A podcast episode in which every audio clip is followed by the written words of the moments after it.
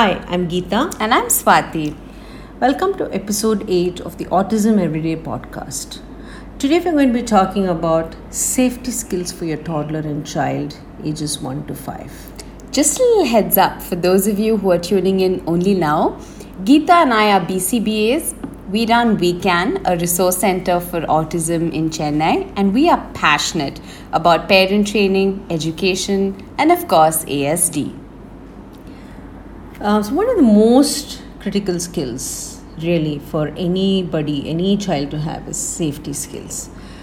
And uh, there simply cannot be enough emphasis laid on this. When you read about it every day, the newspapers are full of scary reports. stories. It's, it's very, yeah. very scary, right?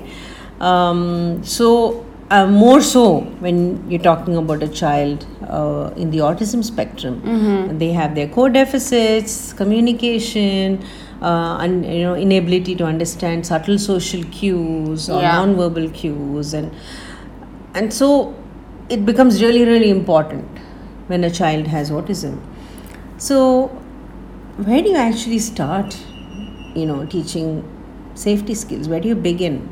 It's it's very very hard to kind of, and how do you teach them, right? That's true. So we've had parents come in and ask us questions like, how do I ensure my child does not dart across the road, Mm-hmm. or uh, doesn't run away in a crowded mall, not even reference back, just get just look at something that is interesting maybe and just walk away, right? Yeah.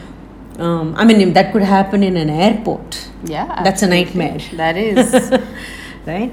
Um, we've had parents worry about uh, the child's inability to report bullying or the fact that he didn't eat his lunch at school.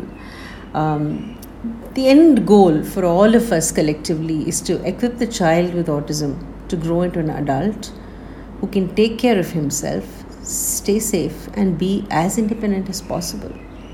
Absolutely, and I think that that end goal begins in toddlerhood. Yeah.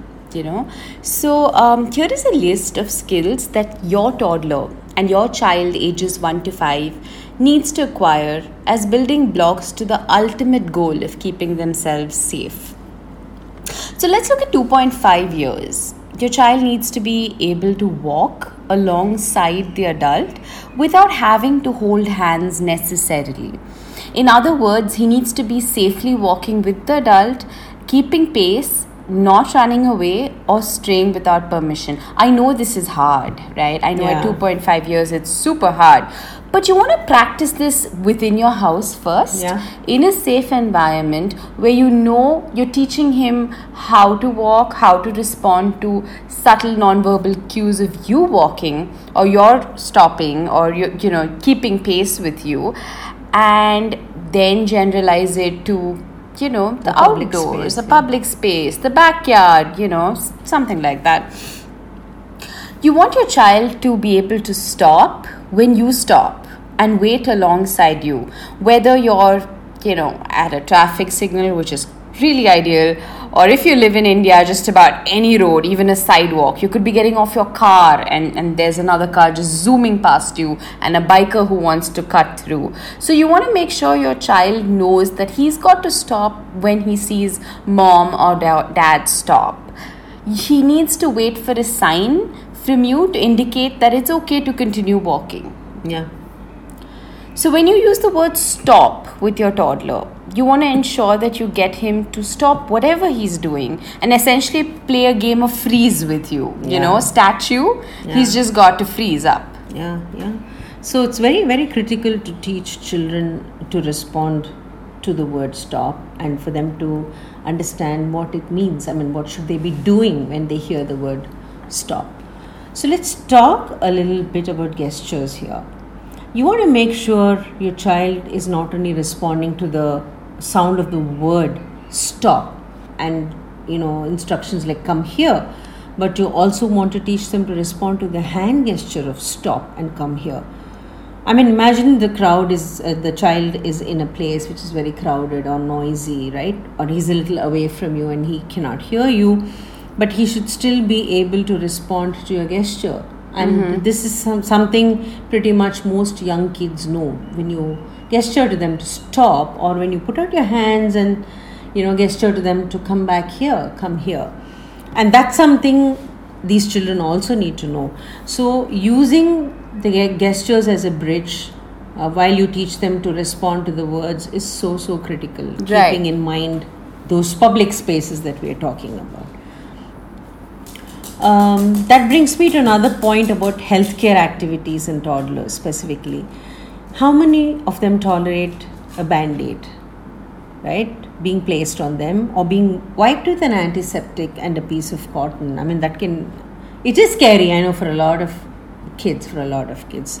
Um, but a lot of children with autism do not allow you to even, you know, clean the wound or they don't tolerate a bandage or a a band-aid and they may just peel it off. And sometimes you do need to wear it.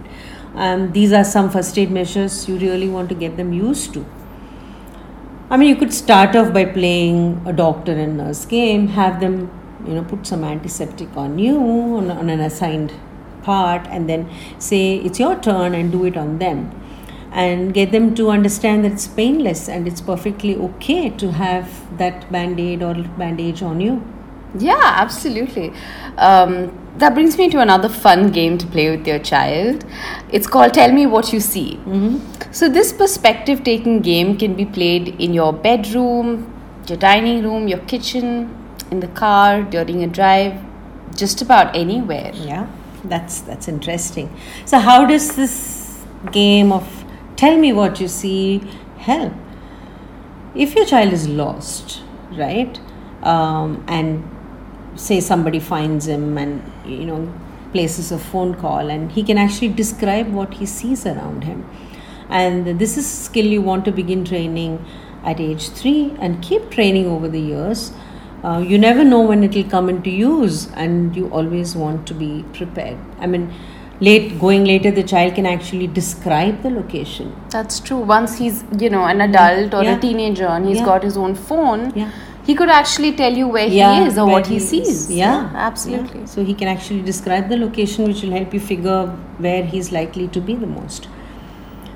You know, we know of a young man, now a young man with ASD, who, when he was younger, would routinely wander off from home and would be brought back with the police.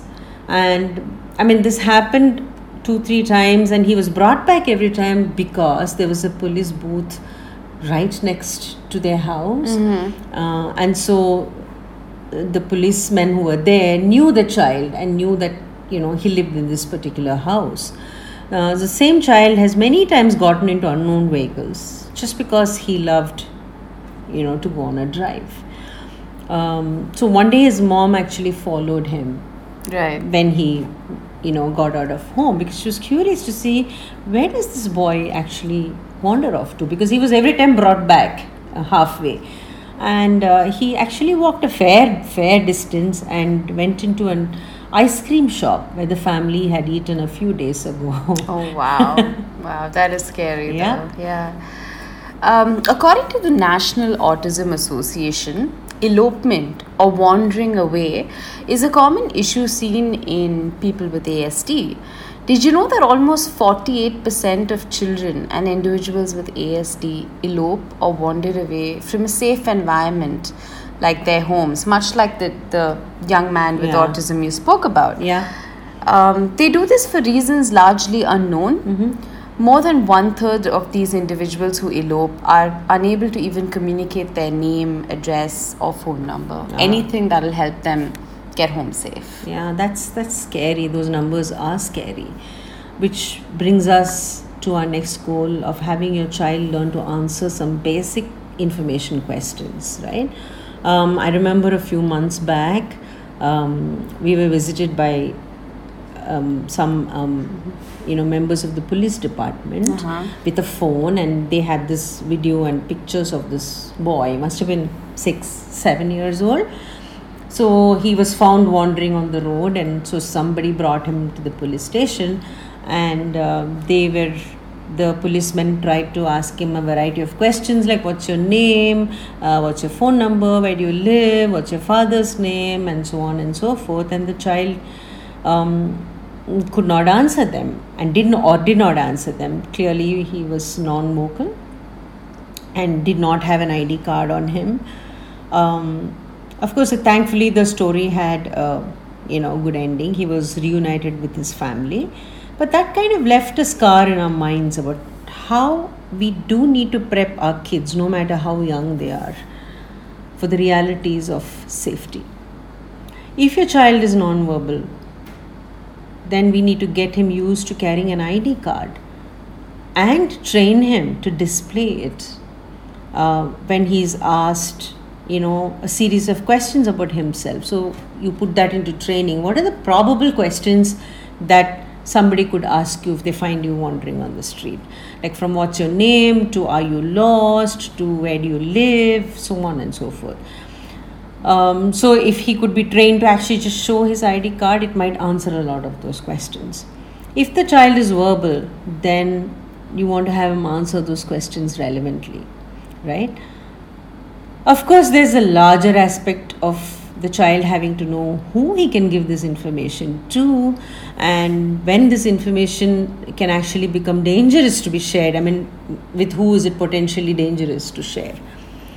But that let's work on the skill first and then we need to work of course on discrimination about who he can share this information with right I mean, this is a catch, to, a very tricky uh, situation. I mean, one of the questions parent, parents often ask is, you know, I want to teach my child to open the door, to be mm-hmm. able to mm-hmm. open the door, but in response to a doorbell, of say, course, for example, yeah. right?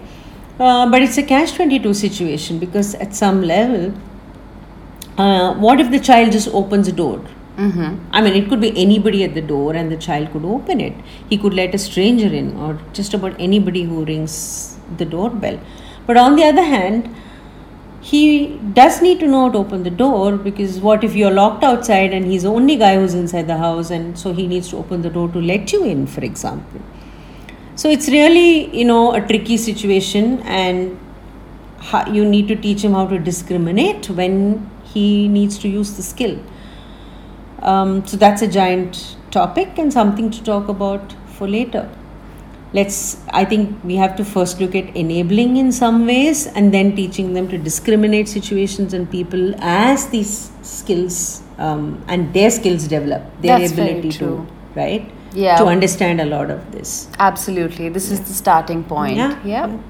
So remember, you've got this as a parent, as an interventionist you have the ability to make that change for your child and to equip him for a safer tomorrow. So, we are signing off today, but we will be back with more on safety skills for your child with ASD. Today's segment focused on toddlers and ages 1 to 5, but we will have more talks on children across all age groups who have ASD. Write into us at wechallengeautism at gmail.com with your thoughts or DM us at wechallengeautism on Instagram and Facebook. Thank you for tuning into Autism Every Day. Stay safe and see you next time.